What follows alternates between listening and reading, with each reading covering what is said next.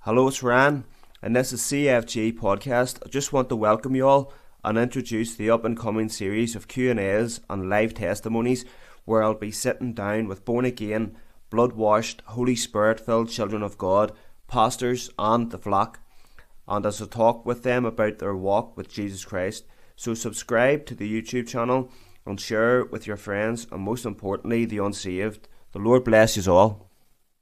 Hello, and this is the CFG podcast, the Christ Faith Grace podcast. And uh, this man needs no microphone. I've been to his church, I've heard him preaching before. This man needs no microphone. Um, and uh, you could hear him from, from up in the car park. Um, but praise the Lord for his preaching. Omega Ministries Pastor Tom Tommy McKinstry, and um, we just had a bit of fellowship there, uh, bit of prayer, a bit of worship, and um, he was just filling me in on some stuff that, that might be brought up, and we were just talk talking about some stuff, and um, I'm excited to, to hear of how he's going to glorify the Lord, uh, that that the Lord has led him into missionary work and stuff that he has seen the Lord do healing and uh, deliverance and, and um, oh, I'm just excited to hear what he's going to say. And uh, I don't have to say it to him. I know he's going to glorify the Lord throughout this testimony and just throughout this podcast. And we're just going to welcome our guest now Pastor Tommy McKinstry how you doing Tom God bless you brother um so do you want to just let the spirit lead then do you want to take take over. God bless you. I want to thank Brother Ryan for this opportunity and this privilege. It is a privilege to come and share your testimony and experiences, what the Lord's done, and I, I don't class myself as anything. I believe that Jesus Christ is everything. Joseph Smith was a Elim preacher when I was just a little boy and Joseph Smith, I heard him say one night, he said that Moses was 40 years learning the wisdom of the Egyptians down in Egypt, and then Moses was the next 40 years on the backside of the desert learning to be a shepherd. But then he was the next 40 years learning that God was everybody. Mm-hmm. And it's God that is our everybody in that sense. We're nothing. It's only through Him. And if I can say someone that will help someone, encourage someone, that's what I'm here for. You know, I was talking to a man this very week. He was suicidal. He said he was going to get a rope and hang himself, and he said you might hear about it. You'll know what's happened. And I, I told him not to do it, and I shared with him some of the things I'm going to share today. How that I heard the audible voice speak to me in a jail cell, and that voice said, I love you and gave myself for you. And you know, there's a lot of what I call hate preaching. I, I don't really go with that. I believe the gospel is the gospel of good news. Amen. John 3.16 says, God so loved the world. Amen. And it is God's love that we want to try and present to men and women, regardless of the pit of despondency they're in, whether it's drugs, prostitution, alcoholism, some type of perversion, Jesus Christ can deliver from the guttermost to the uttermost. Amen. And the Word of God says He's a Saviour of all men, especially of those that believe. And Paul, the Apostle, was really chosen of God, but yet he persecuted the church. He said of sinners, whom I was the chief. And I guess for me, that would be a true saying, but I thank the Lord for his mercy. Amen. You know, I was brought up in a home where we were sent to Sunday school. we were sent along to the Free Presbyterians. My father was actually a backslidden preacher. He was an evangelist, but unfortunately, the church he went to had two, two false brethren in it, but they were preachers. And he entrusted them, and they'd done a lot of things behind his back, and it really took the legs from under him at that time. And I can't remember him back then serving God really. I was brought up in a home, my dad would come home drunk. You know, we were brought up rough and ready, and I, we were sent along to the Free Presbyterian Sunday school at that time. But really, the turning point in my life was in 1984. And in 1984, I attended a little mission at Mullafernaghan Gospel Hall. And at that mission, there was an old preacher by the name of Robert McCluskey, as far as I can remember. And he preached that mission. And I was the only conversion at them meetings. And he thought, you know, it wasn't a very successful meeting because I was the only one that they knew of that got saved. But I come under real conviction during that, that time. And I remember it was a winter of 1984, it was a heavy fall of snow. And I remember I worked for a farmer and he brought me home in a Mercedes car. And in the front of that car, I called on the name of the Lord and was saved. Amen. I went on for several years and attended the Brethren Assembly, and I want to say thank God for the Brethren people. They really preach the part of the gospel on salvation. I know they don't go into the full four square, which I believe in, but they do preach salvation. Amen. And I, I think that's the most important thing is salvation of the soul. And you know what, I went on and I went on well for a time, but I remember we were going till Portrush to see the motorbike racing and my friends were all getting alcohol. I didn't drink, but they said to me to get cider, and of course I didn't realise at the time, but when I drank the cider, I was drunk, and the devil completely condemned me so much that I never went back to church and fell away from the things of God, and my life spiraled worse and worse. I got involved in robberies, armed robberies.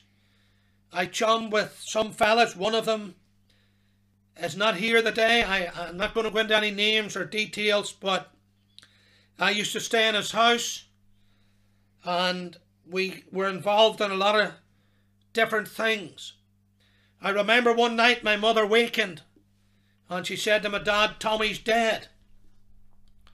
And my dad was backslidden and he said, We can't believe that. And she had a dream that and she saw me in a yellow jumper with blood all over it and we had a massive car crash that night me and this other fella and we probably should have been dead but I remember the car tipped over upside down. It was a high speed crash over a hundred miles an hour.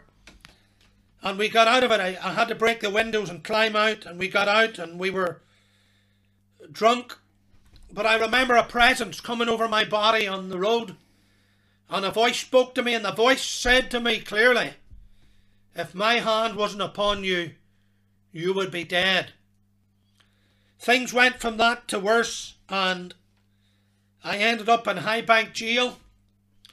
And in Hydebank Jail, I really had got to the low state. I'd fallen out with my father. I'd left home for some time. I was running in the wrong company doing the wrong things. I ended up in Hydebank Jail. And I really thought nobody loved me. I was suicidal. I wanted to end my life.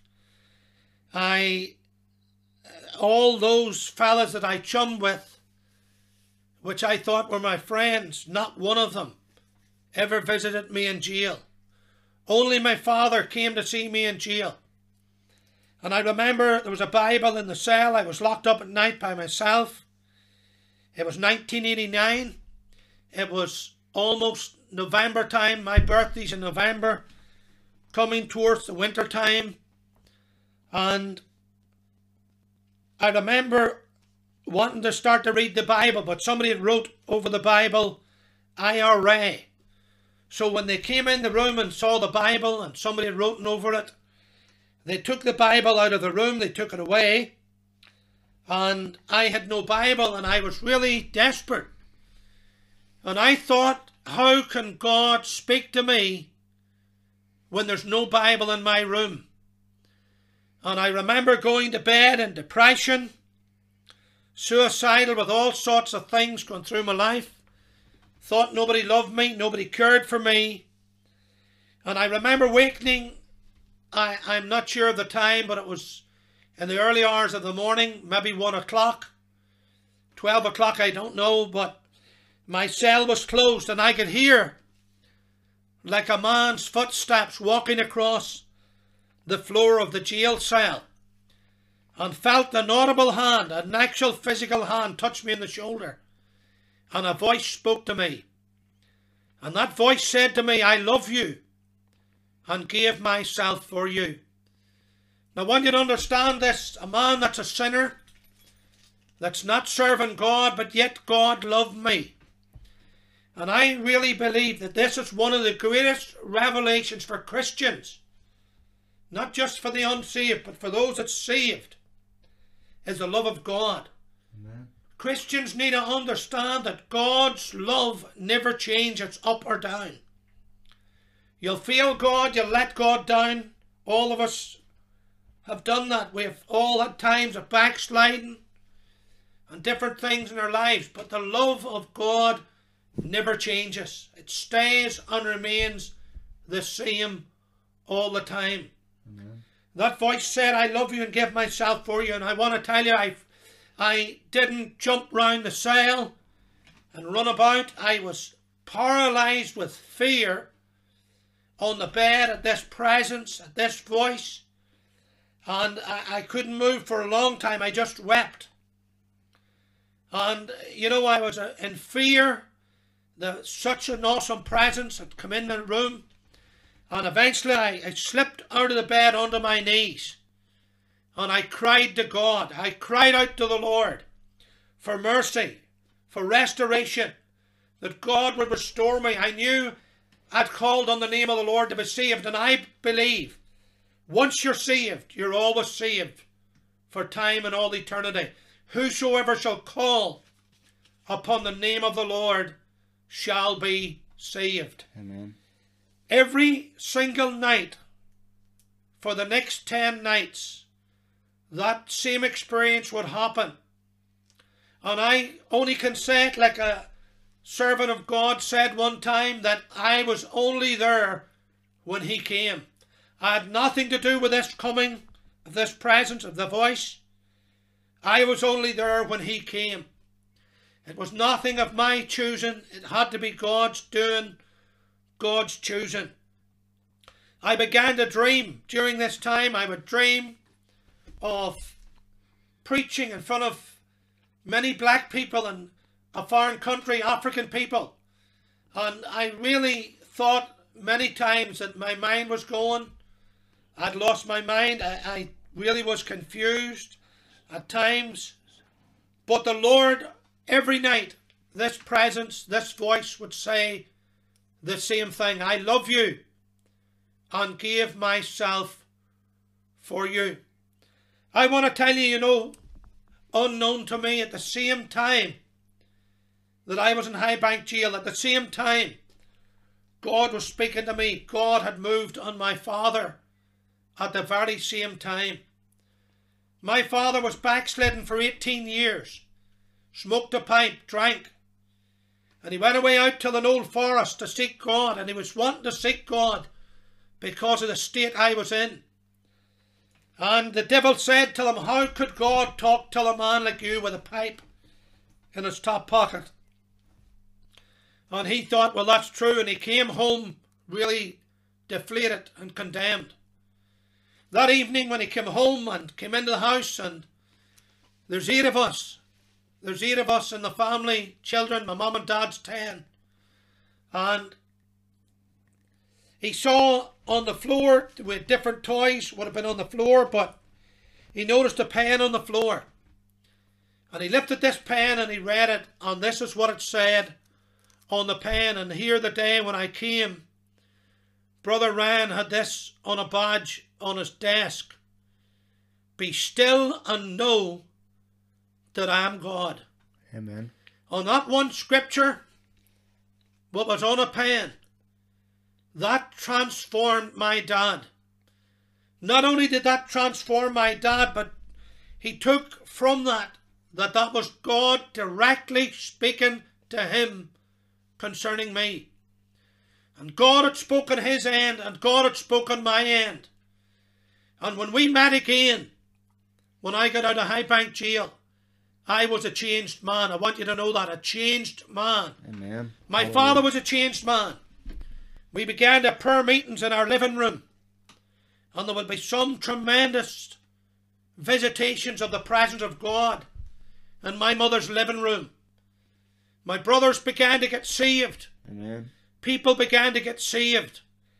There was an instant witness, instant going out and telling others what Christ had done.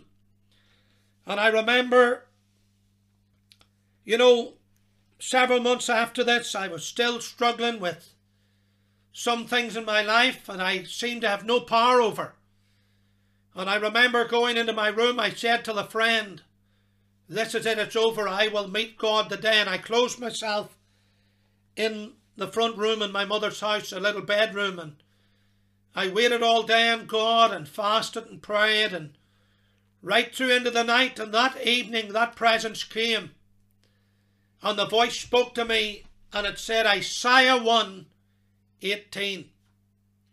And I got my Bible and I read Isaiah 118, and here's what it says Come now, and let us reason together, saith the Lord.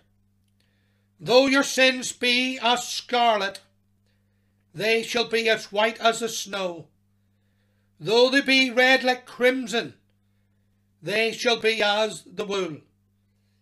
Verse 19 If ye be willing and obedient, ye shall eat the good of the land. But if ye refuse and rebel, ye shall be devoured.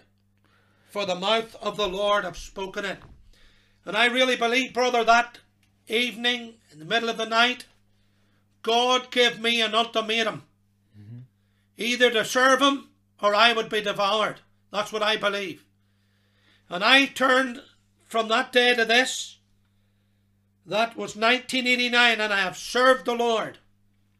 From that time, I have not been disobedient to the calling God's given me. I have served the Lord from that time. Amen. You know, the sad thing was I had lots of convictions. Because of the life I had lived, I had car convictions. I had an, an offence coming up, which was driving a car whilst disqualified. I knew it would be a jail sentence. And, you know, when the police came and they wanted to know was I driving or not, I didn't answer them, and then it was going to go to court. And I said to my dad, Dad, what am I going to do? And my father lifted the Bible and he said, Tommy, if you're going to go by this book, you know what you need to do. And that was tell the truth.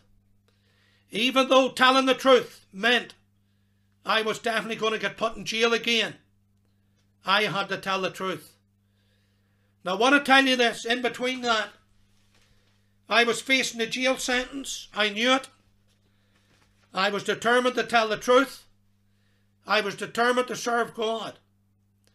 My uncle, Bobby McKinstry, God really used Bobby at that point in my life. And I remember Bobby on a Sunday evening took me down to Whitewell Metropolitan Church. And it wasn't the new building there is now, it was the one before that. And I, I'm not sure how many would have been in the building, but it was packed to capacity. They were in the foyer. There was no seats left. The hallway was packed. Everywhere was packed, and Pastor McConnell come out and preached, and I was to his right up on the balcony. And during the service that night, Pastor James McConnell stopped in the middle of his message and he pointed straight at me in the balcony. And there's no way that man knew me. I didn't know him. He definitely didn't know me. He said, There's a young man sitting in the balcony tonight, and your heart's right with God, but you're facing jail. And he said, The Lord's called you, and the Lord has a work for you. And there's going to be a very special presence of God with you in the jail. Amen.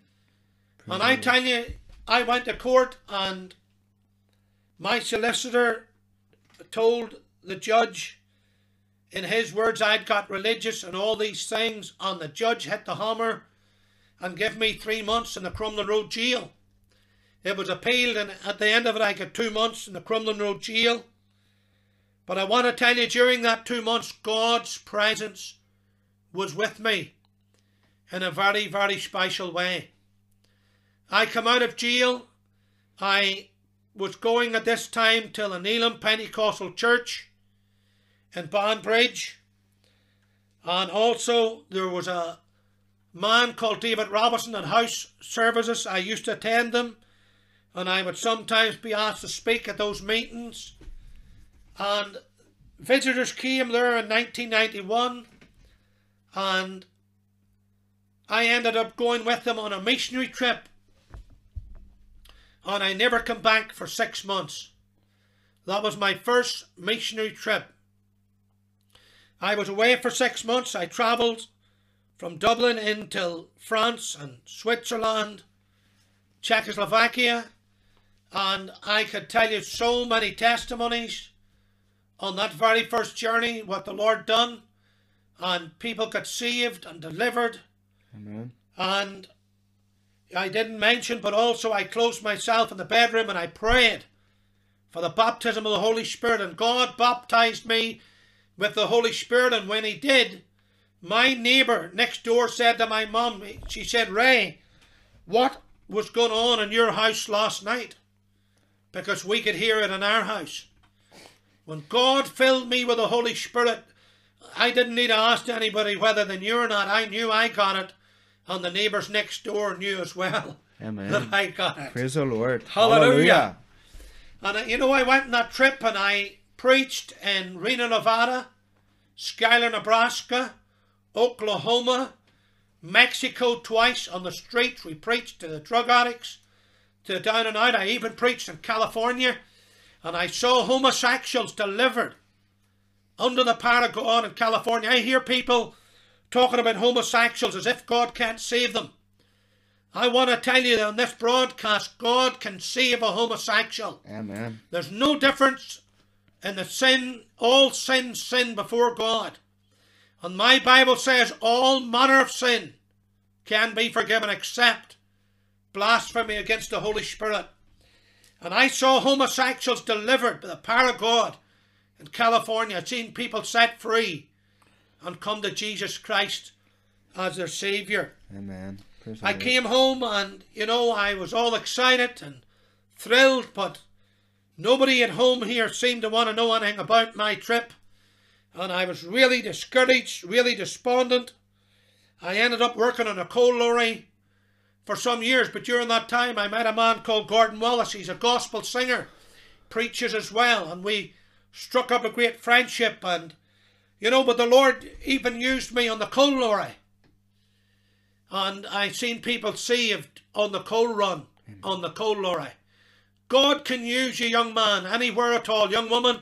God can use you anywhere at all. If you have a job you don't like, pray that God will use you in it. And God is able to do it. Amen.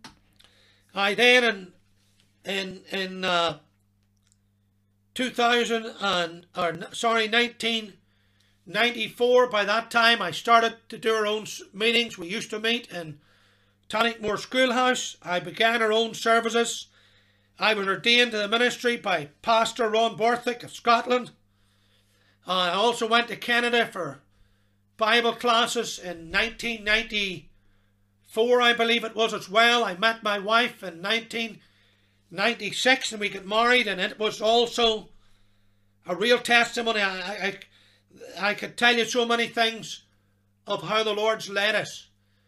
But you know, really for me, going to Africa was really fantastic. And the Lord led us to Africa many times Zimbabwe, Uganda, uh, Nigeria as well, and Malawi. And, you know, I had wonderful times. In 2003, I went twice, and I went in 2005. And in one of those times I went, I saw a thousand people give their lives to Jesus Christ over 14 services. Amen. 1,000 people. And, you know, people's got saved over the years. People forget. I was reading my little diary here. I have a cousin that comes to our service. She brought her boyfriend to the meeting I did in Donaghcloney Orange Hall in 2002. And she's saved today, and her and that fella's married. Amen. And they have a lovely family, and he's a deacon in our church. Praise the Lord. And it's in my little notepad here that they came along the service in Donaghcloney Orange Hall in 2002. Also, I remember doing them meetings as well, and the man come down dressed in a suit, and I won't mention any names, but he got saved. And he comes to our services today. God has saved people over the years. Two of my younger brothers came to the Lord, and they backslid, but one of them's come back to the Lord during this lockdown period that we've come through. And, you know, I've had the privilege to see my brother Ian saved and my brother Philip saved. Brilliant. And my sisters come back to the Lord as well just some time back. And I just thank the Lord. And God has used others as well to bring people in. And I'd never really met James McConnell until he came till my cousin's house. And I got an opportunity to meet him and share with him about the word he'd given me that night. And I think he said I was number 66, if that's right. It was number 67 young ministers that God, that he had, God had used in a way to give a word to. And you know, I just thank the Lord today. I, I, we are still doing our meetings. We started in 94. We're still going. And we just thank the Lord. We don't have our own hall at the moment. And we're meeting at a drive-in venue at Bellacross on Sunday mornings. And then we're online every Sunday night and every Wednesday night.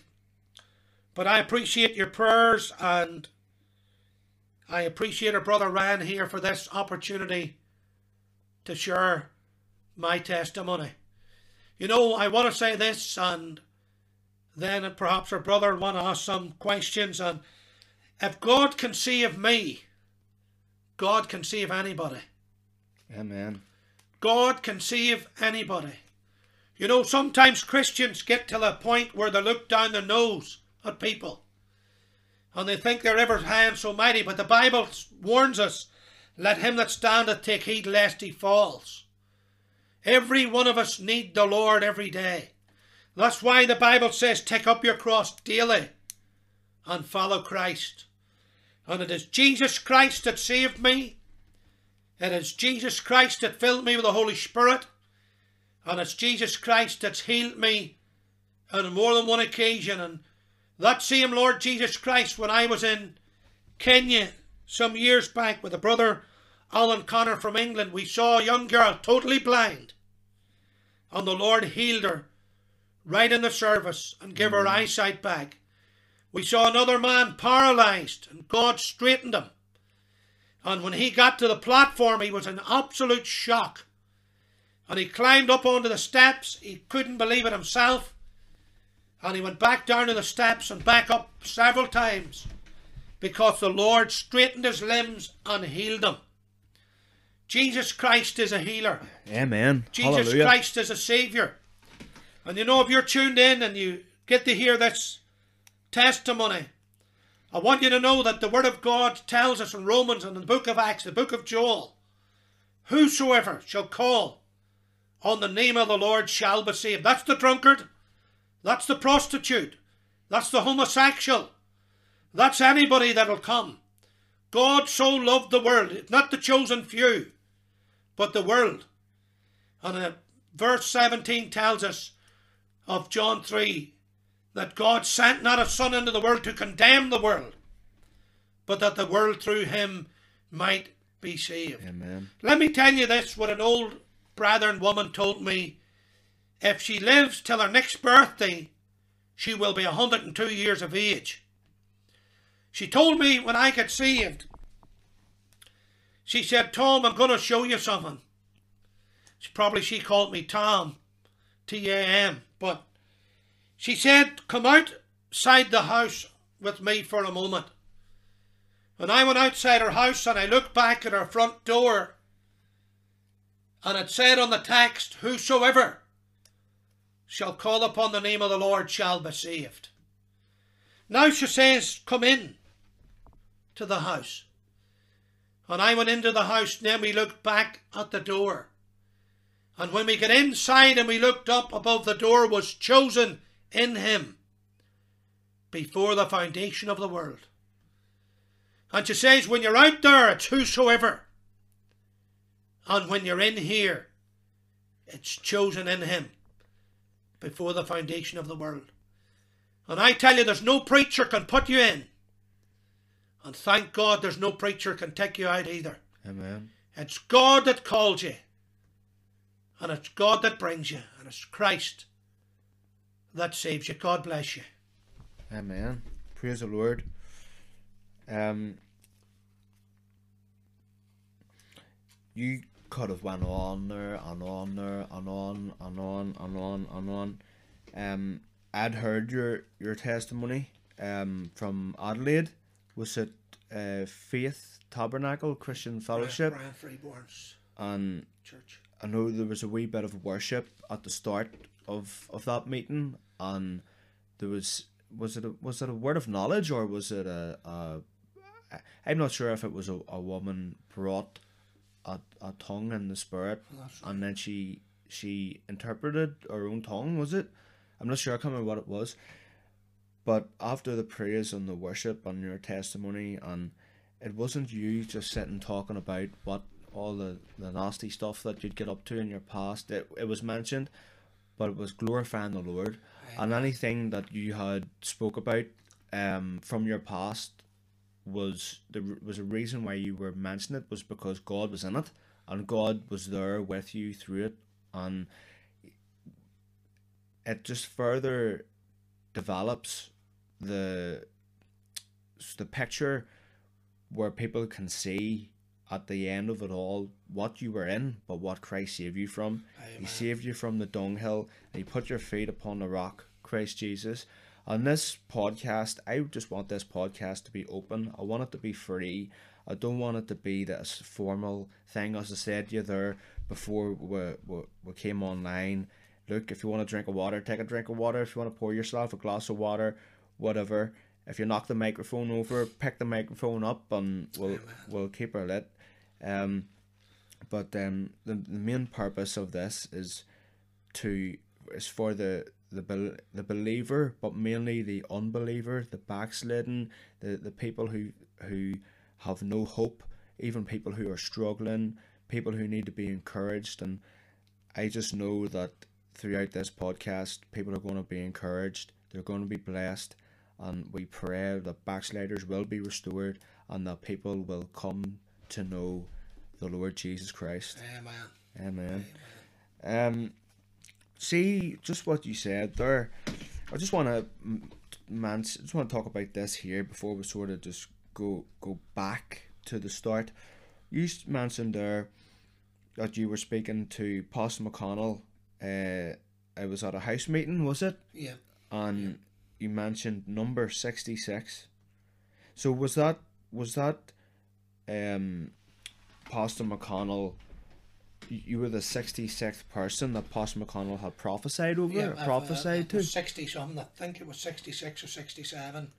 Right. But young ministers that he had saw come full time into the ministry, he said I was another one that Right. he didn't know about. Right. To that time, he'd, we'd never physically met. I had some. I'd been to the services Uh-huh. some time back, and you know the strange thing was as well when when uh, I used to pray where I would take people to go, he would lead me down there. And my brother and his wife, God spoke to them in that uh, Whitewell, and my brother Ian's wife, Rock, as most people would know him, Mm-hmm. Sister Jenny gets saved down there as well. One night we went down. My other brother Philip went one night, and I led him to the Lord. That evening in my bedroom, I read, led Rock to the Lord in my bedroom, Praise the Lord. and uh, also, you know, my younger two brothers came to the Lord as well, Matthew and Aaron. I led them to the Lord along with another young fella, Paul, in my mother's living room. I dreamt about it the night before. I saw them in a dream, and they came to the Lord. They did backslide, but Matthew's come back to the Lord, I believe.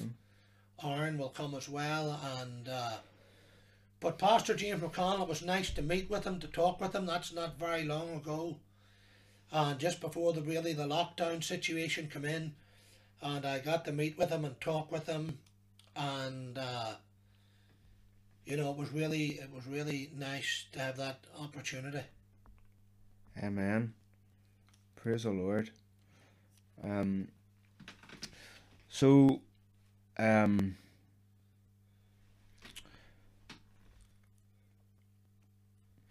Do you want to just take me back?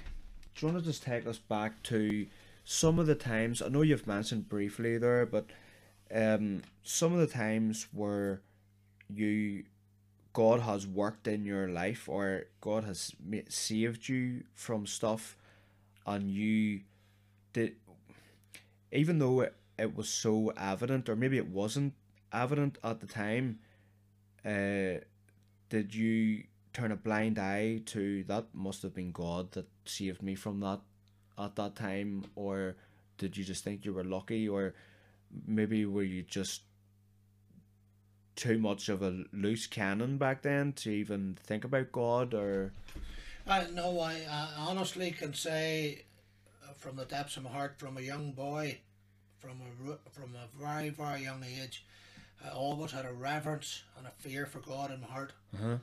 And I always wanted to be saved from a young boy.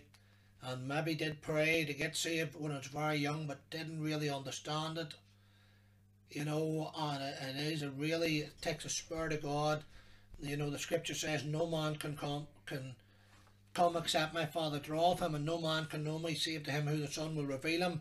I think everyone's different uh, of an age understanding some people can get saved young and they do understand it. Others, it, it can take longer, but it's God's work, ultimate work at the end of it. And you know, I always had a godly fear within me. It always a great conviction if I done things wrong. I would have a tremendous conviction would come upon me, a tremendous fear. And even when I wasn't serving God, many times that night in the car crash, I knew God, God's hand was on me. But how could I I tell others? That wouldn't understand it. I couldn't explain it.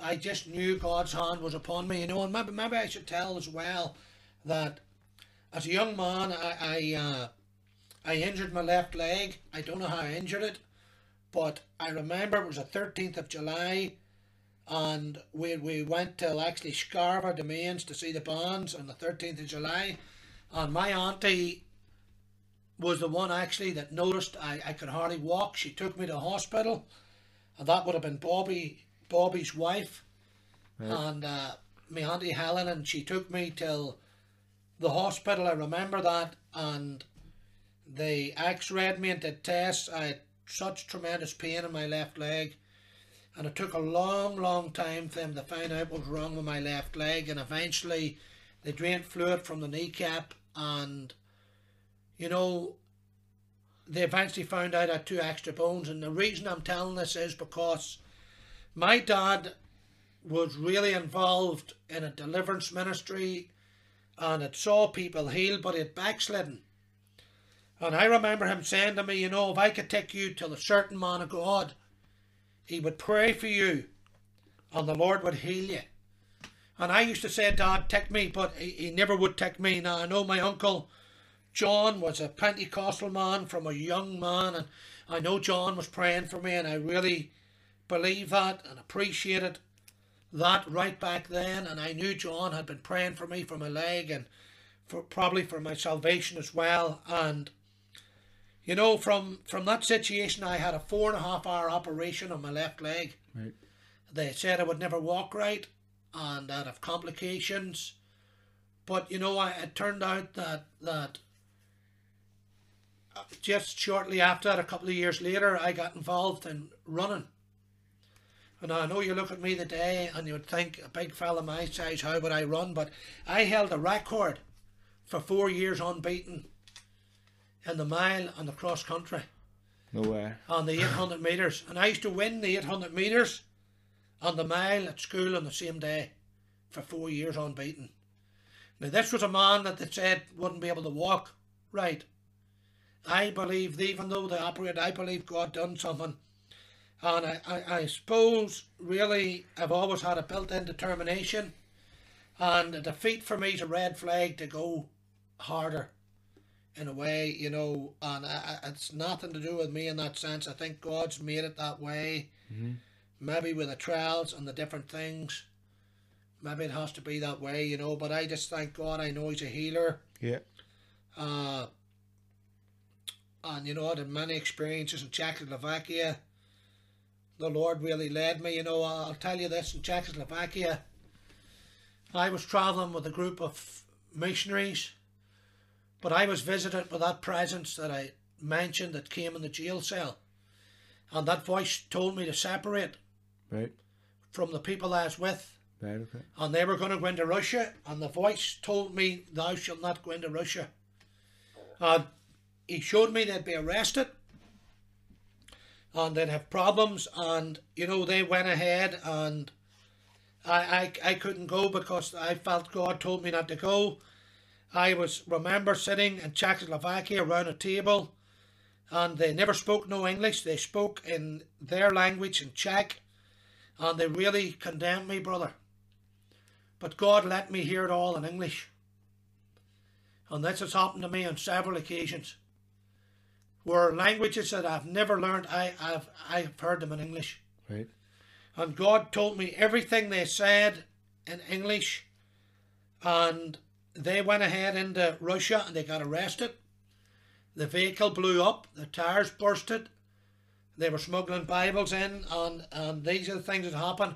And God had told me not to go, and I stayed there. And you know, there was a girl, and she was taking me to see her grandparents. I was instructed not to preach to them, but both of them came to the Lord Right.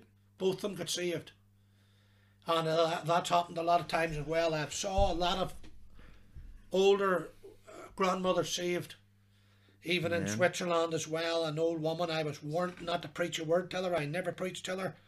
I was ready to leave the house to go back home, and she said that she wanted what I had, and she came to know the Lord as well. Amen. and people healed as well in different places from different things. And we had, we had tremendous meetings as well in America in 91 I preached for a little church called Glory Temple. They actually wanted me to come and take over the pastorship of that church. They were going to build a new church. They wanted me to come and take over the pastorship of it. I was offered to common pastor Glory Temple has also offered to take over the pastorship of a church in a place called Grass Valley in America as well. Right. But the Lord didn't lead me to to do any of that. I've had opportunities and turned them down because I I want to be in God's will, and then sometimes you wonder, have you done the right thing? But Yeah. you know, it is important to be in the center of, of God's will. Um. How how would we? I was just writing down a question there. Um, I know that we spoke about this here before it became online as well. How do you know that you are in the will of God?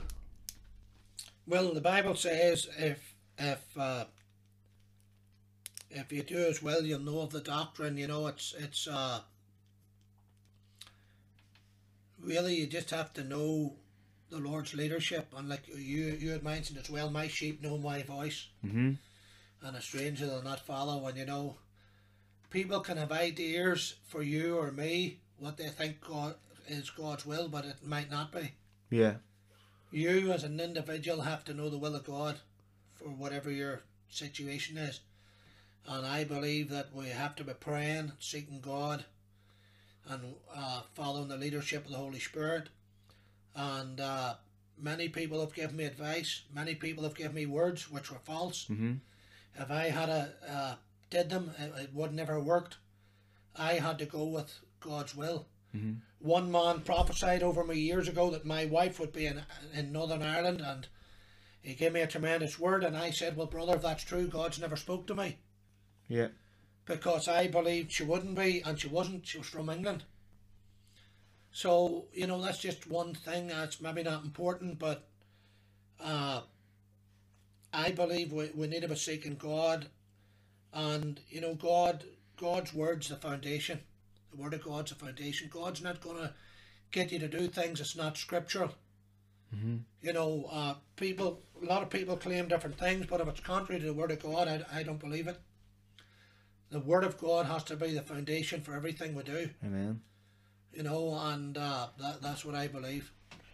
So how do you know that? Uh, how like myself on on other people who are only saved or anybody that that's saved? How do you know that it's not just you know what what your flesh wants? What that it's not your own ideas? That's Well- actually in the will of God.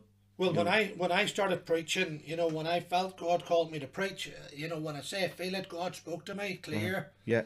Not only did God speak to me, God spoke to me through James McConnell, through other people. There's a woman from America gave a tremendous prophecy over me. So it's been confirmed It's over been confirmed and over many, and many over. times. Uh-huh. Then I as well prayed. Yeah. And I, I when I, we did our very first service, the very first proper service we did at, at my grandfather's farm, I remember praying and I said, Lord, I might I had a fleece laid out.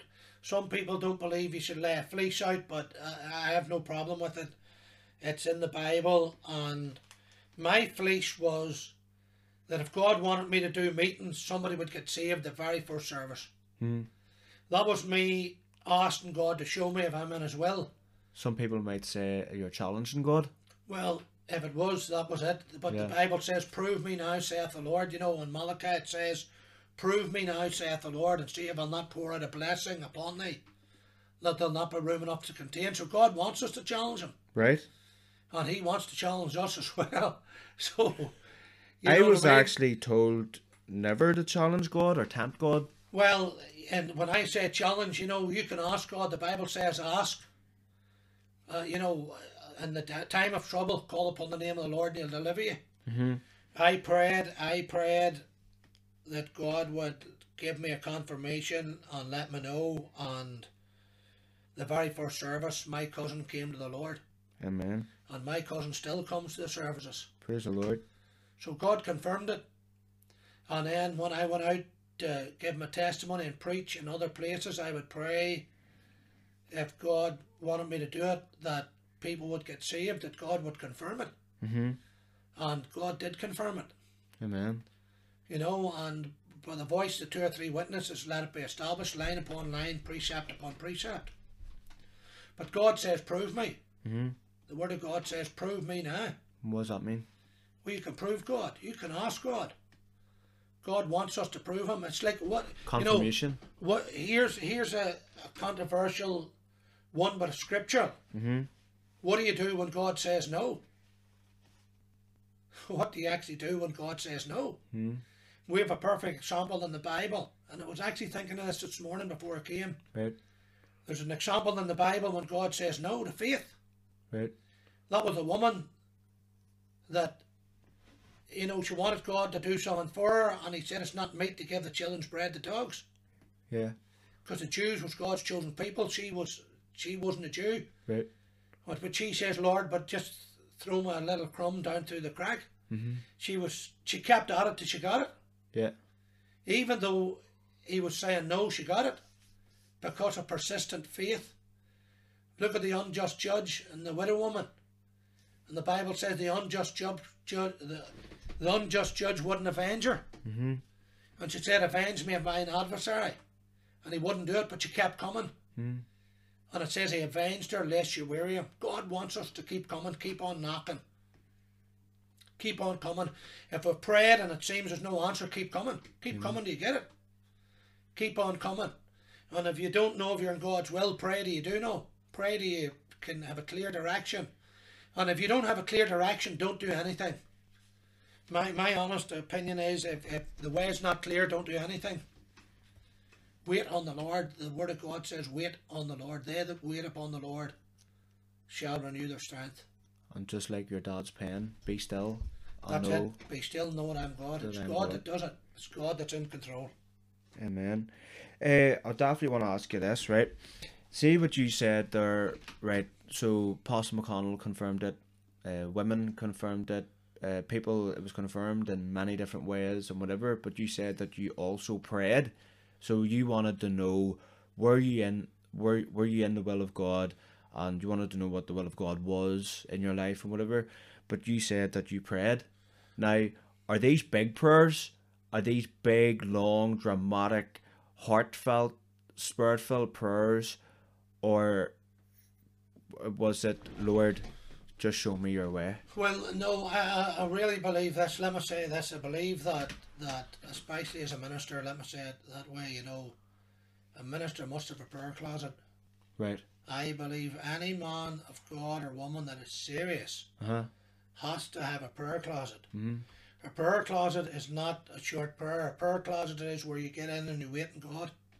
You lay before God. And that could be hours. Right. And when you get into that prayer closet, you're not, time doesn't matter.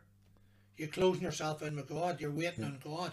The Bible talks about waiting on God, not mm-hmm. even so much praying, waiting on God. Yeah. And I, I believe probably that's a, a fault with a lot of Christians today that don't spend time waiting on God. We can spend so much time on other things, but we need to spend time waiting on God. Mm. For it's not studying, not reading, just waiting on God, waiting before God, spending time in the presence of God. The Lord wants us to minister unto Him, you know. And it's like the sweet incense is a type of worship. And even in the Old Testament, in the Old Tabernacle, the incense went up before God as, you know, it's a sweet savour before the Lord. And our worship and our waiting on God is a is an incense before God. And God wants us to wait on Him, wait before Him. Yeah. Now, God mightn't speak to you for months. People think click your fingers. Mm. A lot of Christians want to click their fingers, the quick fix, Yeah. but sometimes it doesn't work like that. I know situations and men of God and have waited years. When God told me I was going to Africa, I have a clear prophecy. Uh, uh, maybe, maybe I should read it, brother. Should I? Yeah. Go for it. We've all the time in the world here. You know, maybe I, There's I, no time in eternity. There's no time in this room. But you'll need to get home to the wife, maybe. Some stage. But if it's, uh, hopefully it's written in this one. If not, it's in the. There's so many Bibles. See, just while you're looking that up, do you know the way you said there about uh, what do you call it? You could be in the closet for hours, and there's no time on it. Well, there's no time in eternity. God doesn't go by time, so would you say that's why possibly you think possibly that's why you never just never know when God's going to move. He could he could make you wait for hours. You know. It's, just uh, uh, that with God can do it in a moment. You know, and it's the same with the anointing of God. You can't buy the anointing. The anointing of God is waiting on God. Uh, that one's from the jail cell. There's so many, it mustn't be in this one, brother. But basically, it was where the Lord said, uh, you know, it called me, and I would go to Africa and Asia, and thousands would come, Right. and it would be as a flame of fire, fire, and signs and wonders would follow the preaching of the word. Right. Now that prophecy was given me in 1991, but I never went to Africa to 2003. Right. So I waited 12 years. 12 years even before I went to Africa. Uh-huh.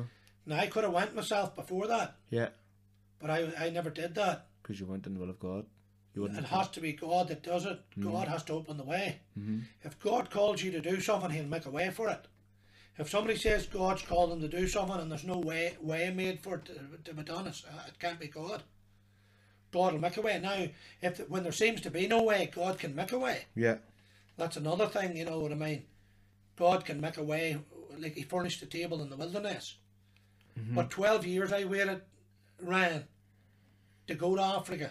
Mm-hmm. But I knew, twelve years before that I was would go. And then I went many times after that. You know, to Africa, and uh, I'm sure I'll go again. I've made other contacts in different parts of Africa since. Uh, also, uh, uh, there's a young man went with me. He was going to go home on the first trip. He went with me to, to Malawi and Kenya. He wanted to go home on his first trip.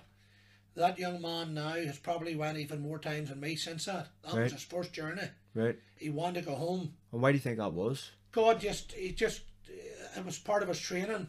Right. God trains people, you know, God trains people. Uh huh. You know, some people want to do things for God, but, you know, God trains you. God's way of training you, you know what I mean? Think it was, there was a bit of spiritual warfare was involved in it too? Maybe, maybe he felt maybe I shouldn't do this, or maybe this isn't for me, or Well, the, the accommodations were so terrible, brother. You know, you weren't in a big fancy hotel. uh, You know, when you go on the mission field, you don't know what you're going to get. yeah, You know, it's, uh, I, I, I think I said to you yesterday, remember about the lizards? no, you didn't. Oh, you said you were going to mention it, but, you there was two. There was two. There was a group of pastors from Masvingo in Zimbabwe, Right. and they were telling me that you know they were on a missionary trip, and they were quite boastful. Mm-hmm. We are missionaries. We lead anything. Right. So they boasted a bit about this. Right. So they ended up going somewhere, and they were offered lizards to eat, and they didn't want to eat lizards. But how could they go back in the word? Uh, You know, so you have to be careful what and did they end up eating them? Yeah. they eat them out, but they're brave and sick after. I'll teach him. Boastful, humility. You know, but like there, there's a recent word, 2014, I was going through a difficult time. A man from another country, which is used in gifts, sent me this message and know this that you are not alone. He has always been with you. Just yield yourself. Thirsty that you have is for the His glory, and is to uplift your ministry. Battles are over, over, and I speak it in the name of the Lord Jesus Christ. That was 2014. Amen. You know, so like God has spoke to me many, many different times. Uh, but you still have doubts. You see, let me let me say it like this, Ryan. You know, even a preacher can have doubts. God can visit you. God can use you, and you can have doubts. And people say, well, how, how could a man have doubts when he's seen people saved, people healed? But you can have. Do you know why? You know where the scripture shows us really plainly. John the Baptist. John the Baptist came with a message. Mm-hmm. John the Baptist knew on whom you see the Spirit ascending, this is the Christ. Mm-hmm. Right? John knew that. John said, Behold the Lamb of God which taketh away the sin of the world. He, he's cried it out. He preached, the, he forerun Christ. He came in the spirit of Elijah. Jesus himself preached that. In Matthew 11, that John the Baptist came in the spirit of Elijah. But yet that same John the Baptist, when he was put in jail, had doubts. Uh-huh. Because he said, Go and send a message. See if this is the Christ. Is this the one or do I Yeah. look for another? Yeah. But this is the same man that preached this as a Christ, Mm-hmm. that saw the cloud coming over him, the Spirit coming on him like a dove. This is the same man. Yeah. So no matter how God uses a man, you can have doubts because you're only human at the end of the day. That's why we need the Lord every day. We need His presence. We need the Holy Spirit to lead us, to guide us every single step of the way. Sure. Look at uh, Thomas, with the doubter. Yep. He Christ was standing in front of him, and until he actually put his finger into the wounds, the pierced hands, and into his side, only then did he believe. That's right. Thomas the doubter, and he seen Christ. So how how more is it amazing is it that we haven't even seen Christ? There's actually there's, there's a song uh, with a, a a sentence in it. I don't even know if it's scriptural or whether it's you know just been added to the song, but it says, "Though I have not seen him, my heart knows him well." And even though we haven't even seen Christ, it's clear to see that within you and your testimony and your fire that you have for God and you know you just shine Christ that even though you haven't seen the Lord no one has seen the Lord yet your heart knows him well and through his Holy Spirit as well brings us closer to to God and to Christ and he speaks to us through his Holy Spirit and just as we've said through Pastor McConnell and through these women and through all these different signs and wonders which had been prophesied to you over the years. Um, you hear people saying about uh, to prostrate onto the ground on the ground with your face in the ground. And when's the last time you cried?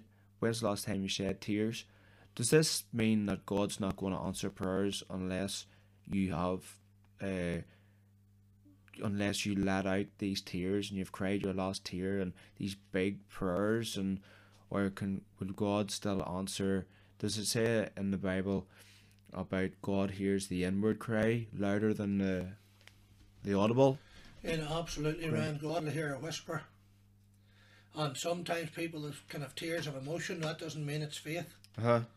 Tears, it can be tears of emotion. It doesn't actually mean it's faith. Right. You know, whether it's tears or not tears, if the, God knows the heart, you see. Yeah. If that heart's genuine, God can see in the man's heart. The Bible says the heart's desperately wicked above all things. Who couldn't You could have somebody crying like a baby and they're a hypocrite, Aye. but God can see their heart. Yeah. You give it another man, he doesn't shed a tear, but he's genuine. Huh. And whether he prays five minutes or an hour, God knows his heart. Hmm. The thief on the cross didn't pray long, Hmm. but the Lord heard him. Yeah.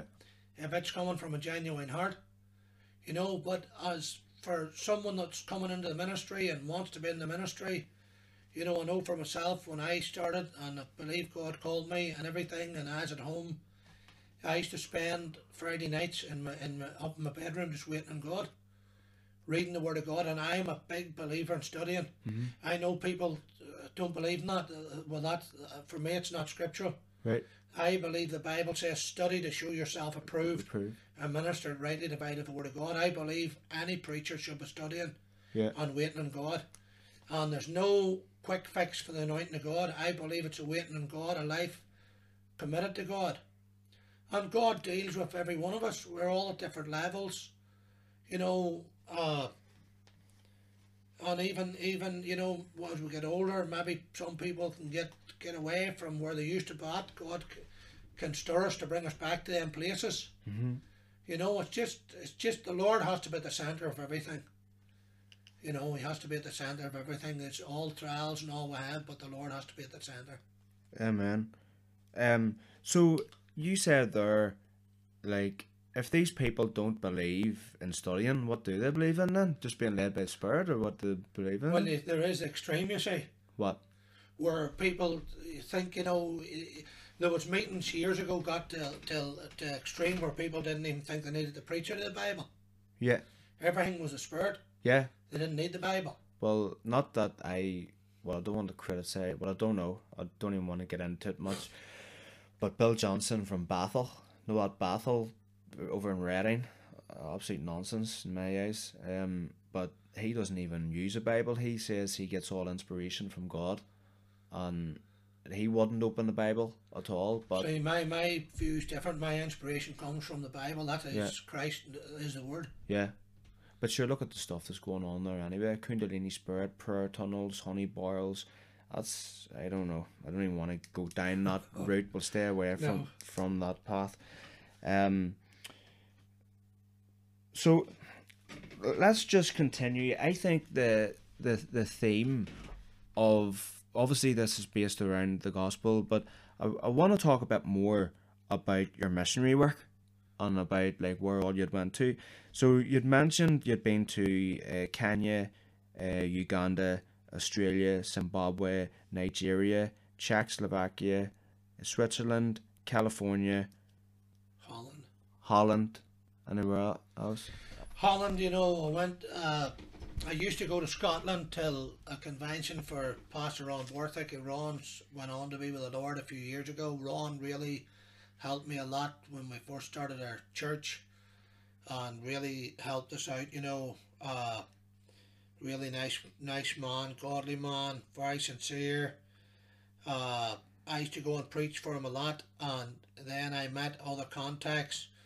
But I remember that one of the first times going to preach in Holland and uh, Norway, like in Norway, and uh, it was really, really difficult, Ryan. You know, uh, get up to preach, and I just didn't feel us getting away with. it. And plus, when you go and you need an interpreter, it's very, very hard. You know. Yeah.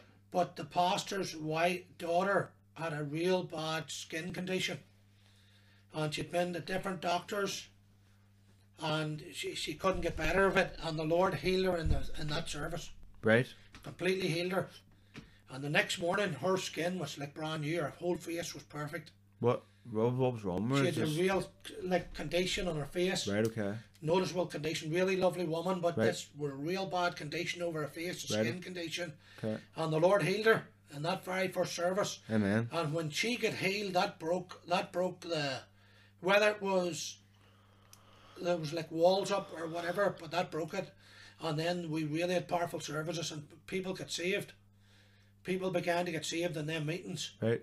And then I was asked back several times after that. And then I met another pastor in Norway and preached for him. And you know, let me let me tell you this testimony. Yeah. Uh, my wife's uh, auntie was married to the pastor Roger Caudry in Wales, and I remember going to Wales to preach, and I hadn't seen Roger for quite a time. Roger just recently went on to be with the Lord, and uh, I remember going to preach in Wales and uh, preached in Wales, and I really felt strongly at the end of the service that God was going to heal somebody with a shoulder problem. Right. And I said, you know, there's somebody with a shoulder problem, the Lord's going to heal you. And the one of the elders' daughters reached her arm up, and the Lord healed her right on the spot. And the they invited me back about a week later, and I went back a week later, and same thing again at the end of the service. And I said, I, I know it's really strange, but I feel the same thing again. And her own dad had a problem with his shoulder, and God healed him as well. Right. And then I remember in Norway, as I told that testimony, there was a woman when I was going out of the service that night, she began to cry, and the Lord healed her. When I told them testimonies, she was healed. She had a shoulder problem, and the Lord healed her as well. And I tell you, God, God's able to do anything. God's able to do anything, you know. And that, that church in Norway, the pastor was telling me they had a woman that was blind over there for years. Right. She could read. She could read. You know what blind people can read. She had been blind, a lifetime, and God healed her. Amen. Just a couple of years back, He completely healed her, and he, he, she received her sight back.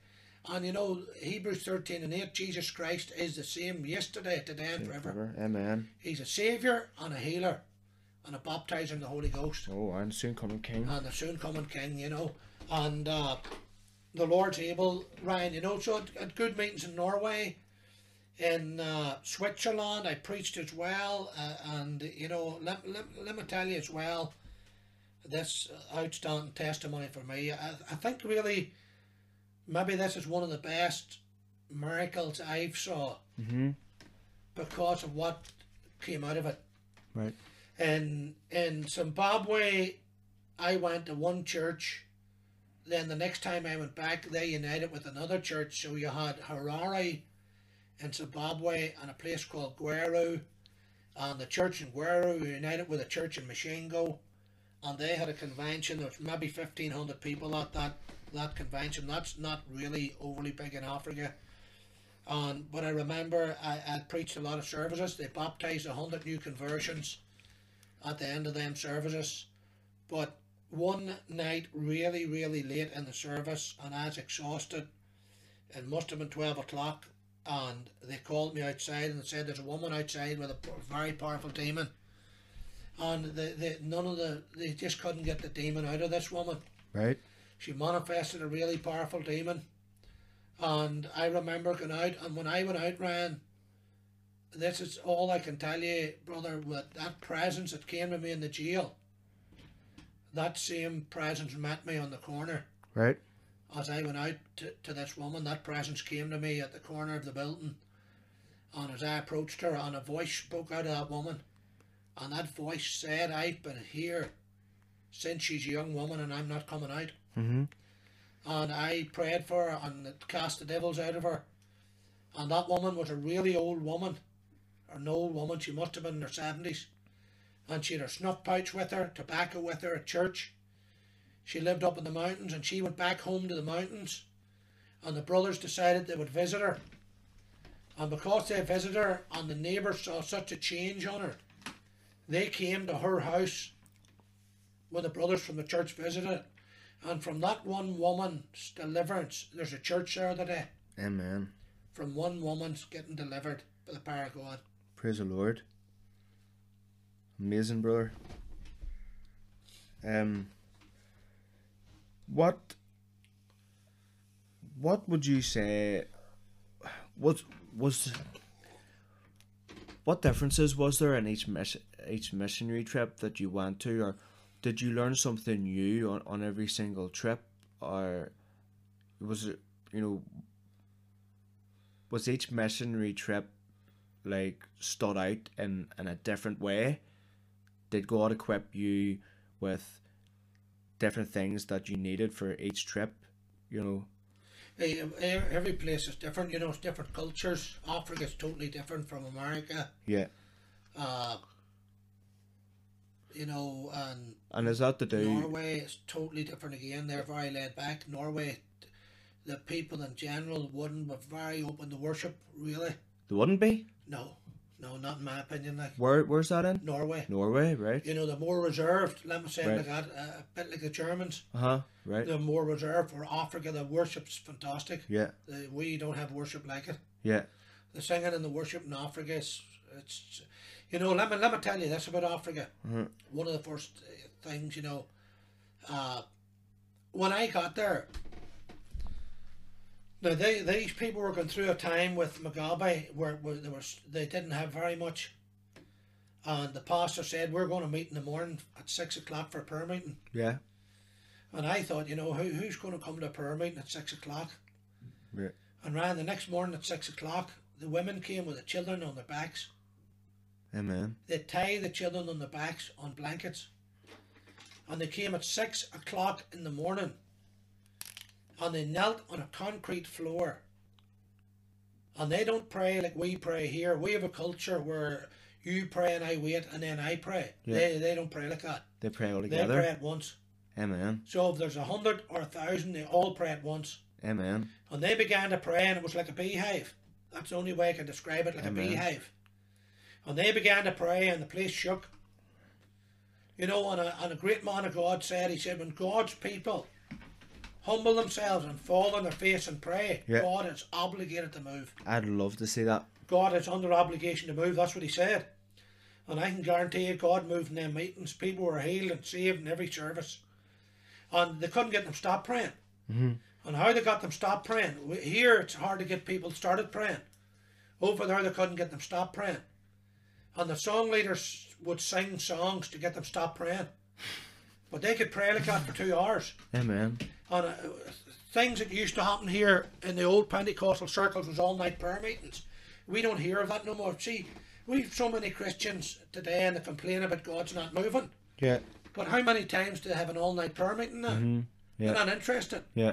They want to click their fingers and get God to move, but there's a price to be paid. Yeah. In Africa, that all night prayer meetings regular. They'd go and fast for 30 days in the mountains and seek God and fast and are sincere with God and they want God to move and God moves. You know, and, uh, you know, probably, you know, when you come home, I will say, from my point of view, when I come home from some of the trips, I think people thought the stuff's exaggerated. You know, because we're maybe not seeing it here, so they think it's exaggerated. Yeah. You know, but you can only tell what you see. Yeah. You know, but that was some of the outstanding things was the praying. You know, it was really fantastic, the praying. Uh, as well, you know, the, the, the there's no limit in the time there in a service. Yeah. I find here that people here have they don't like too long of a service, but in Africa, that's there's no such thing as too long of a service. I would totally uh, believe that one hundred percent. I I think like where we are here, and even in America, we have everything at our hands. We have complete luxuries. We can right once you get get uh, finished church. Oh well, uh, maybe some Christians like I'm not condemning anybody, but people could go and you know do or some hobbies or go and play a bit of sport or go and do whatever or maybe teenagers or even adults maybe go and play the PlayStation or Xbox or whatever it is. Again, I'm not condemning people, but over in Africa, they don't have very much. They don't have anything. So for them to be in the presence of God, that's the greatest thing that they could possibly have on that day or any day is to be in the Lord's presence and they don't want to leave it. Um, I went down with a group of folk down to Dublin city centre and um, there was two guys had got the train down early that morning, and then there was uh, another group that we were meeting them all down there, and they had already started to preach. And the uh, they didn't have any instruments; they were just playing music through YouTube, um, maybe with some words, bit of vocals, or maybe just instrumental. And uh, people would have done you know, maybe like solos or just everybody just singing along. Maybe some of us didn't even have a note in our head, but we sung anyway. As I said before we started in that worship, pick that tambourine up, the egg shakers, and we'll sing a joyful noise unto the Lord. But whenever, whenever we were, uh, whenever we arrived, the these people had music playing, and I just believe between the praying on the preaching, on the the worship, it had set holy ground. And when we arrived, I was nervous the whole way down. I actually felt sick the whole way down with, with nerves and I don't know what what else. But when I just came around the corner and I seen that the Lord was there on that street corner and just up the street, you know, they were all spread out, handing out tracks, and people were happy. The people down there weren't happy to see us, but the born again Christians that were down there were happy because the presence of the Lord was there. So we we were there, and um, there was the uh, there was the black black people had came round. I don't know where what uh, country they were from or whatever, but when they came down, they worshipped, and they they had rhythm, and they were dancing, and they were singing, and uh, I had the tambourine, and they picked the tambourine up, and they were amazing on the tambourine, and just whenever you were saying there about them worshipping and praying and about whenever they prayed it was like a beehive and everything i got a glimpse of that um down there. I think there was maybe about seven uh young girls teenagers and uh even el but a bit older and they were down there and they would put us to shame the way they worship just worshipping in the spirit and as I loved it. I, I got a real blessing from them coming down just to stand with us for it. They actually came down and they were there for maybe about 15 minutes and then they went on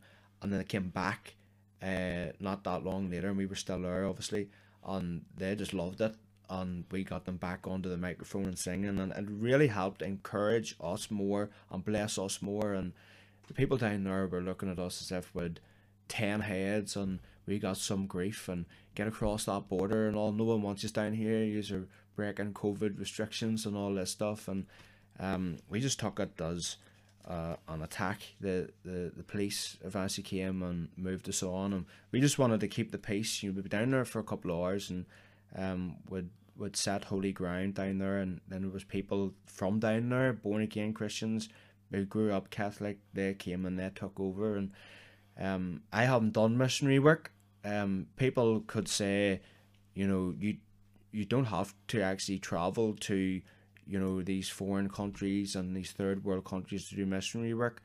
If the Lord's put it on you to to go down south or to go over to England, would you classify that still as a missionary missionary uh, trip? a missionary in your own garden, your Yeah. own town, really, you know. Yeah, But the I suppose I guess the problem is really a prophet has no honour in his own city. Right. You know, and that's the bit of the thing really. You know, when you're growing like Jesus himself, he grew up with him and they didn't they didn't really know who he was. Right. He grew up in Nazareth, that's what it says. They did it says he's just a carpenter's son. We Right. know him. Right. We know him and sometimes you people can get that familiar with you. But you can take that same man and put him out in another country and God can use him because there's mm-hmm. no familiarity. Familiarity breeds contempt. You know, and that's that's the thing. It's fresh. You know the uh, one the biggest church in Zimbabwe I preached in had close to four thousand in the congregation. What? Honestly? Yeah, and one when one service ran, there was three hundred and fifty conversions in one service. Like uh, people that came forward to pray the sinner's prayer in one service was three hundred and fifty, and like there was there was four thousand in that one church. You couldn't see the back of the congregation; it was massive. There was that many people came forward Yep, there, there was three hundred and fifty came for salvation in one service. at once, just all at once. Yep, came right across the front of the whole church. Praise the But they get saved, and as many came for healing, and you know, you can pray for people over there, and the line doesn't. You think it's never going to stop? Maybe five hundred people line up. Right. Well, you pray for five hundred people by yourself, like one after another. You? Aye, You you were? Yeah. Um, did they have like pastors over there, assistant there's pastors, pastors and everything, but because you're a visitor, youth leaders and stuff like you that? know, they're they're wanting a touch from the man of God. You know Right. what I mean? And that's the way they look at it. And Yeah. God healed so many people from different ailments and different things, like. yeah. you know the you know it's hard to even judge it all and you know that was meant to be one of my last services that year Uh-huh. in that church and once I finished the pastor said we're having another service in half an hour Right. Oh, and we, we- like African time about two hours passed and we had another service and 50 more people came to the front for salvation. Amen. there was more people come into the church off the streets. And you see when all, people's under starvation and they don't have the televisions and the luxuries we have hmm. they're hungry for god. We're not hmm. hungry for god. Let's Yeah. be honest like hmm. we're not hungry for god. We're spoiled. Yeah. We're not hungry for God. You can't get people out of their bed to go to church. Over there, they'll come to church in bare feet. They'll walk five miles down the road in their bare feet with a child in their back to come to church. You know, and God sees that like. Mm-hmm. You know, it's like a boxer once said. A famous boxer once said, when he was a world champion and he lay on floorboards and he had nothing, only an old mattress, he was the world champion. Mm. But when he had silk sheets and silk pajamas, he lost the title. Yeah. He had nothing to fight for no more. Yeah. He'd got it Lost all. that hunger. And I'm telling you, God's people, if my people will humble themselves and fast and pray, they will hear from heaven. And you know, and, and you know, the other thing is as well, the gospel's only in Africa about a hundred years. It's not in Africa like it is as long here. Mhm. So it's still fresh. God's moving in them countries.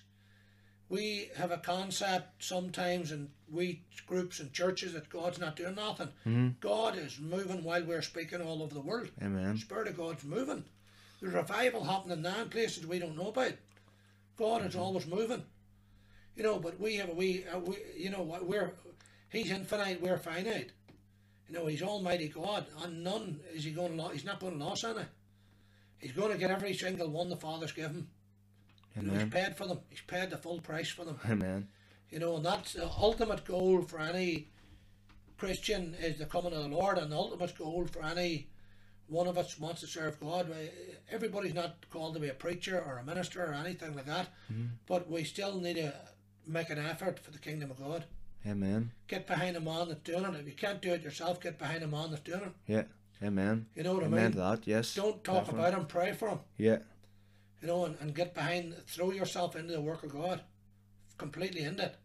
Like people, like we're living in a society today for they're sponsored to do full time sports. They don't need to work, they give up their job. Mm. People give up their job to play football, people give up their job to lift weights at the Olympic, to do the high jump, whatever sport it is now, they give their job up, they're sponsored. Yeah. That's what you, you know, all these different things, they raise money to sponsor them.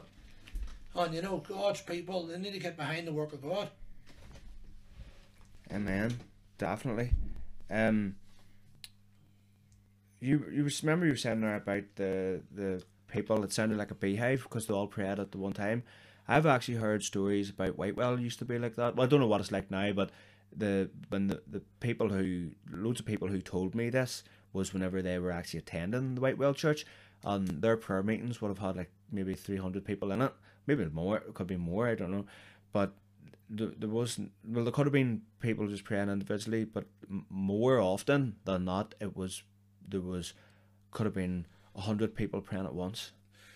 But over the years in this country, uh, Ryan, we have had moves of God. There's no doubt about it. Like William Mullen, William Mullen, a Baptist minister, used to have 500 attend his midweek Bible studies in Lurgan.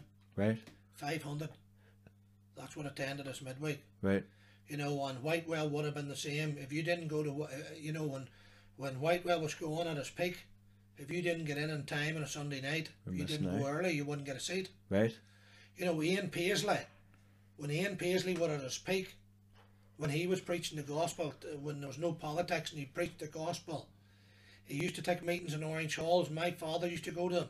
Right. And they'd say if you didn't get a park early, you wouldn't get in. They were packed. right. God was moving. God was moving in them days. But people now, you know, uh, there's no effort. There has to be an effort. There has to be a hunger. There has to be a desire for God to move. You were saying there about you wouldn't get a seat, but would you go in and just stand there throughout the whole meeting then? Well, what I mean, if you didn't get early, you'd be too late to get a seat. Right, okay. You know, uh, there's not many churches like that now. Yeah. No problem getting a seat. Like Ah, why? There's a lot of the seats are empty. A lot of seats are empty now, and then these COVID rules, they want some empty. Yeah. It's totally all against the whole thing, isn't it? And they're trying to tell tell you when you can worship, what time you can worship, how you can worship. You have to you have to wear a mask to worship. You have to do all these. It'll probably be uh, if you haven't got your vaccine, you'll not be able to come together and worship. On You know what? You know maybe I should share this. You know, and I'm, well, maybe I have to go. you know, uh, I got COVID myself. I really did get COVID myself. And at the start, we closed the service down, and I got COVID myself. My brother had it just before me. He rang me, and then the next day I wasn't feeling well.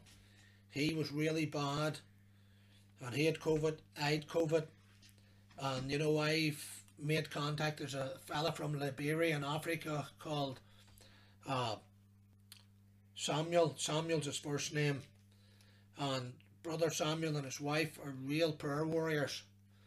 And they rang me, Ryan. They rang me on the phone, and I told them I'd got COVID, and they said, "Well, we're going to pray for you right now." And they began to pray for me on the phone. And then I told them my brother had it as well. He wasn't even in the same room. He was in a different house in a different town.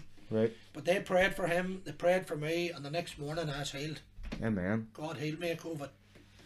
And I got my taste back and everything in a couple of days. My brother was the same. So, you know, I do believe COVID, there is COVID, but I believe that Jesus Christ is the cure for any ailment. The Bible says, wounded for our transgressions, bruised for our iniquities, the chastisement for our peace was upon him, and with his wounds, stripes, we were healed. Amen. 1 Peter 2.24 says he his own self bare our sins on his own body on the tree that we being dead to sin should live unto righteousness by whose wounds stripes we were healed. So Jesus Christ is our healer. Everybody's basing everything on scientists but yet the Bible tells us don't heed don't heed scientists so foolishly called. People are putting the scientists above the word of God. For me that's a mistake. Uh, there's truth in a lot of maybe what the scientists are saying, but the Word of God has to be the foundation for everything. Amen. Amen.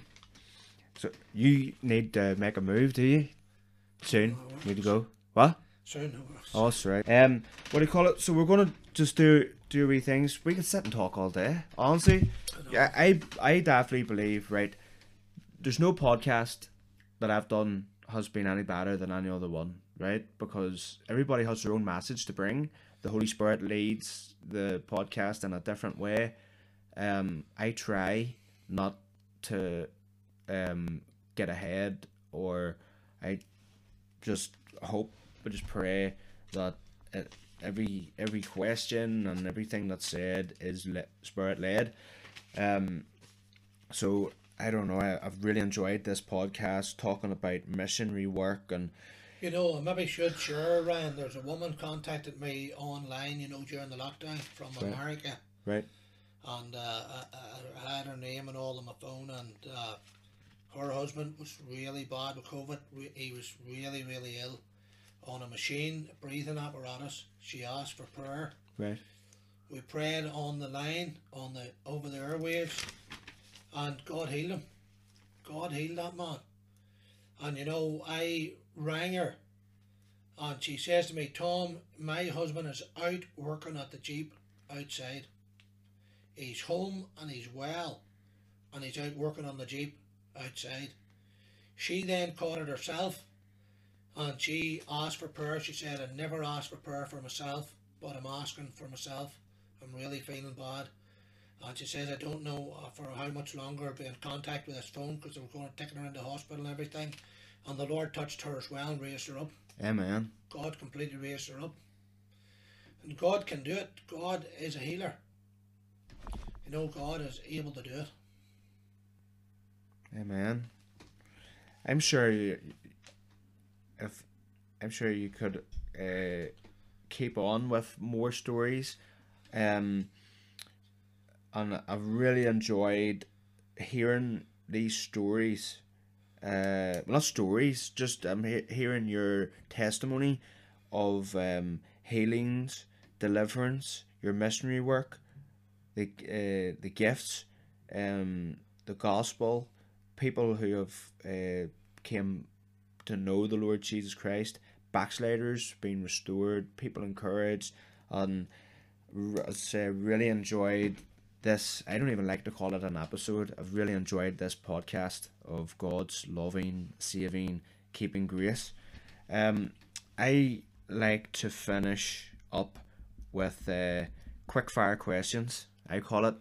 Um, it's basically what comes to mind whenever I mention mention a couple of these uh, topics, right?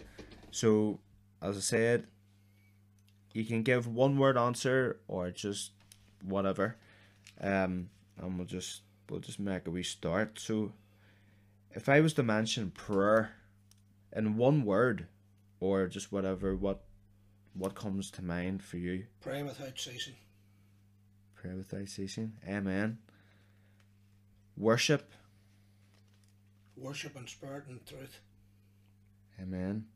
God is a spirit, knows that worship him must worship him in spirit and in truth. Um fellowship, We need it. breaking bread, I must, if I can. You know, I know it's difficult now, but it's, it's really it's really something that reminds us of Christ and the cross. I think it's really important. You know, it's hard to do it with a if you don't have a building or with these rules we have in place. I know a lot of them's lifting, but it'd be nice to get back to communion. amen. Um the gifts, I believe that don't cease. I believe we should not speak against the gifts. And I really believe that that is a big lack of teaching on it and understanding on it. We need the gifts of Spirit. I believe that God never takes away, He adds to. amen. So we need the gifts. Um deliverance ministry. Uh, we, we should be crying out for it. As a church, and I mean the body of Christ should be praying for deliverance ministry. And I, I think it's a ministry that's uh, not much left of it today. There's very few people would have a real deliverance ministry, but it's definitely needed in the body of Christ. Amen. I don't know if this would come under it. Maybe maybe it goes hand in hand. Um healing ministry. Definitely needed. You know, when you read of uh, Oral Roberts, Jack Coe, A. Allen, John G. Lake, William Branham, Smith Wigglesworth, the Jeffrey brothers, Yeah. I'll tell you a man that probably a lot of people's never heard of was a man called James McKeown. James McKeown was from these own shores Yeah. in Antrim. Right. God used him out in Ghana and he saw uh, thousands of churches started. Thousands of churches started. That man did, and he's hardly even known about. Mightily used to God. But the Jeffrey brothers prayed for him as a young man, the same as they did with Reinhard Bonnke. Amen. Amen. I can remember who was telling me about James McKeown. I think it might have been Tom Quinn.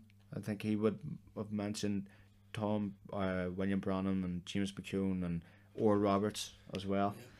Um, the gospel. It's the truth on the salvation, it's the power of God. The real, you can't have the power of God without the gospel. But I will say, Ryan, in this, some people are only preaching a bit of the gospel. Mm-hmm. They're not preaching the full gospel. Right. They're preaching a bit of it, but not the full gospel. Right. We must present it like it is in the book of Acts, Mm-hmm. the full gospel. Paul demonstrated it. Peter and John demonstrated it. You know, and uh, if God does a miracle, like it's louder than a thousand words, isn't it? Yeah, yeah. I've heard so many people say in my two and a half years of being saved that they no longer uh, listen to people on what they're going to do. It's actions. Actions speak louder than words, and they watch. They sit and watch, and they wait. Um, for you shall know them by their fruits. So many people, and I'm not saying like even myself, I've been guilty of it. We we can uh, talk the talk, but do we do we walk it? Do we live it? Do we breathe it? Um, on, um, yeah, All them men that God used were consecrated. On there's one key, right There is one key. And if you ever read or uh, Ael's story, there's nine things God told him not to do. And he took one of them to his grave with him. Nobody knows what the ninth one is. right, He never told nobody, but I can guarantee you one of them's holiness. right. And Who who was that? Ael.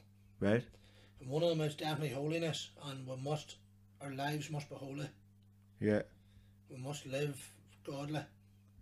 Does this it says it says in the word about um it says in the word about uh just paraphrasing that if you have knowledge not to keep it to yourself That's right. about the gospel about anything uh, especially if you're a teacher that you have to give an, an account of God to everything about what you have preached and what you haven't preached so if you're withholding uh, the gospel. If you're only preaching a half gospel and you're only you're only uh, preaching half it and you're withholding information, you'll have to stand in front of God and give an account of why did you say why did you not say this or why didn't you say this to that person and you withheld that bit whenever maybe my spirit had urged you to say this and to say that. Would you agree with that? Yeah, well, Paul said, I withheld nothing from you, hmm but I hadn't hid from you the full counsel of God.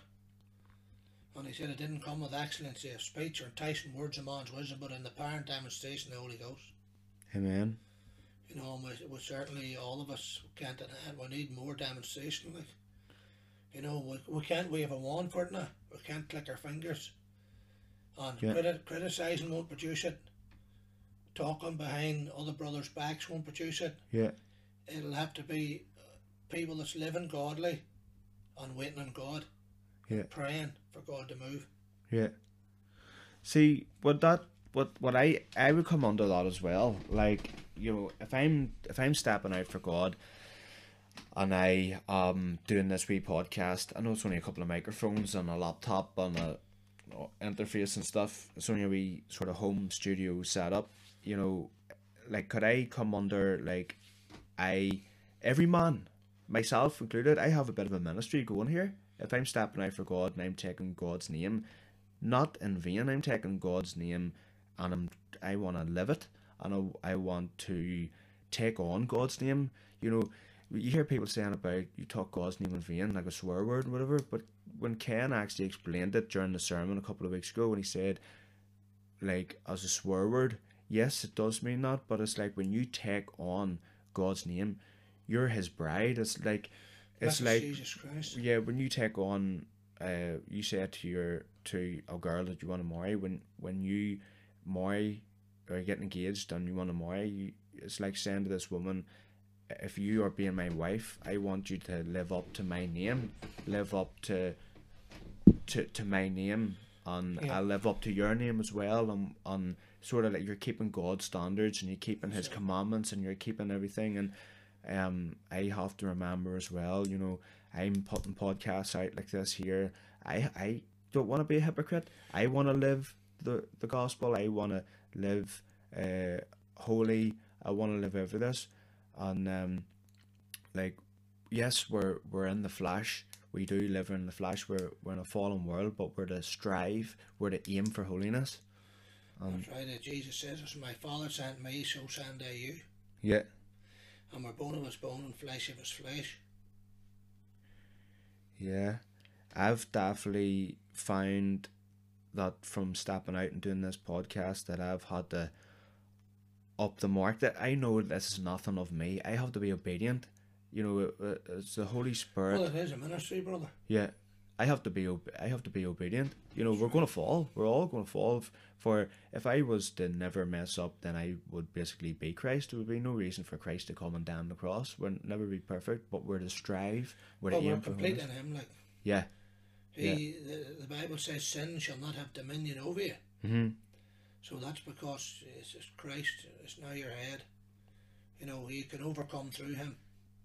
yeah, He's your peace. He's broken down the middle wall of partition. You have that advocate hmm with the Father through Jesus Christ. Well, we'll just close with this then. What what advice would you give?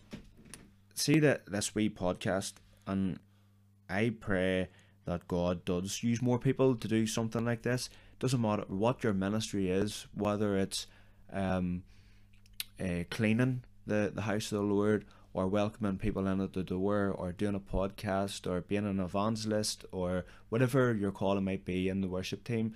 Um, even for the likes of like an online ministry, something like this, because it goes out online. Maybe I'll think about maybe getting getting some of these podcasts um burnt the CDs and maybe do a bit of outreach. Um, so what what would your uh what would your advice be if there was anybody looking to get into you know, this sort of thing that I'm doing now, podcasts? Well. I suppose they need to know it's God's will, you know. yeah, The Lord's obviously led you to do it, like, you know what I mean? yeah, God's led you down the road to do it, and you know it's like a stone wall. Every brick's different in that wall. Every stone actually is different in a stone wall. You'll not find two stones the same in a stone wall. Yeah. But if you take one out, that wall is not complete. mm-hmm. So, like you've said yourself, you need every ministry. Then there's helps and there's governments and there's gifts, as well as ministries, and you need everything. And you know, uh, you know, it's like a man said, you mightn't have the faith to do certain things, but don't stop the man that has the faith. Mm. Get behind him. Amen. I really like that. You know, You've said that a couple of times throughout the podcast, and I really like that. Definitely, definitely. It's it's also important that um, and I've heard this mentioned a few times as well, that uh, like people would say, "Oh, I don't listen to him because I don't like him," or "I don't I don't like him as a, a man or like her." But uh, like I don't believe in in women women preachers taking the main service, but they can take obviously the women's meetings. But it's not about the man; it's about the message. That's right. It's about it's about the man, Yeah, the man, aye, Christ Jesus. Christ. Yeah, That's yeah. it. Our message has to be about him. You know. yeah, And the women certainly can operate gifts and stuff, you know, and plus any pastor needs to go to the backbone of him is his wife, really. If God calls a man, he calls his wife. yeah. That's one thing for sure. Amen. You know, that's the strength behind some great men's, their, the wife. The wife. Yeah, A good woman is a jewel in a man's crown. A bad one's water in his blood. hmm You know, so it's a, it's a good woman's a virtue to a man. Pastor Ken's wife, she would say, you know, the the man is the head of the home, and the woman's the heart of the home. Oh, well, that's nice. now, That's good. Yeah, yeah.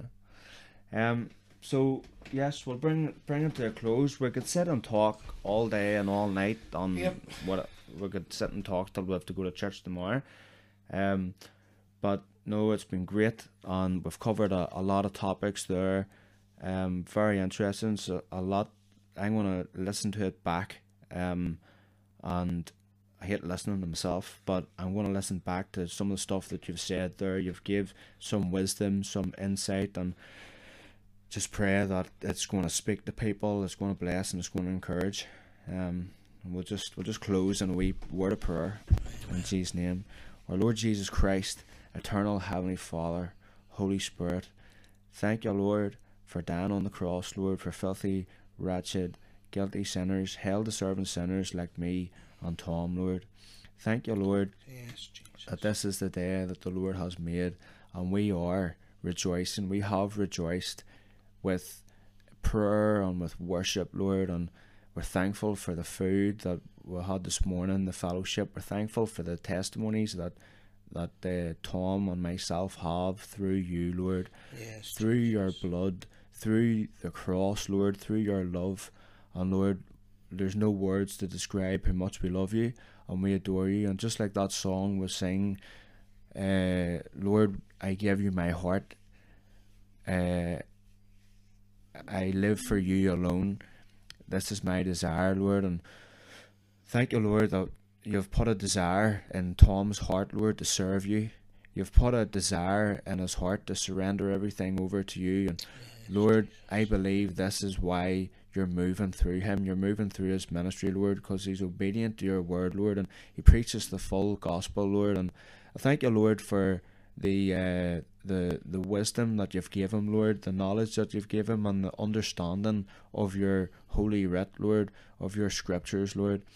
And uh, I thank you, Lord, for putting it on his heart to come on this podcast. Uh, he's blessed me and he's encouraged me, and I just love listening to people where there's there's no nonsense, where you're not going round the hill and round the mountain, and it's just he's a, he's a straight talker, and uh, it's a blessing. It's just a, a freshness. Uh, I just I, I thank you for him, Lord.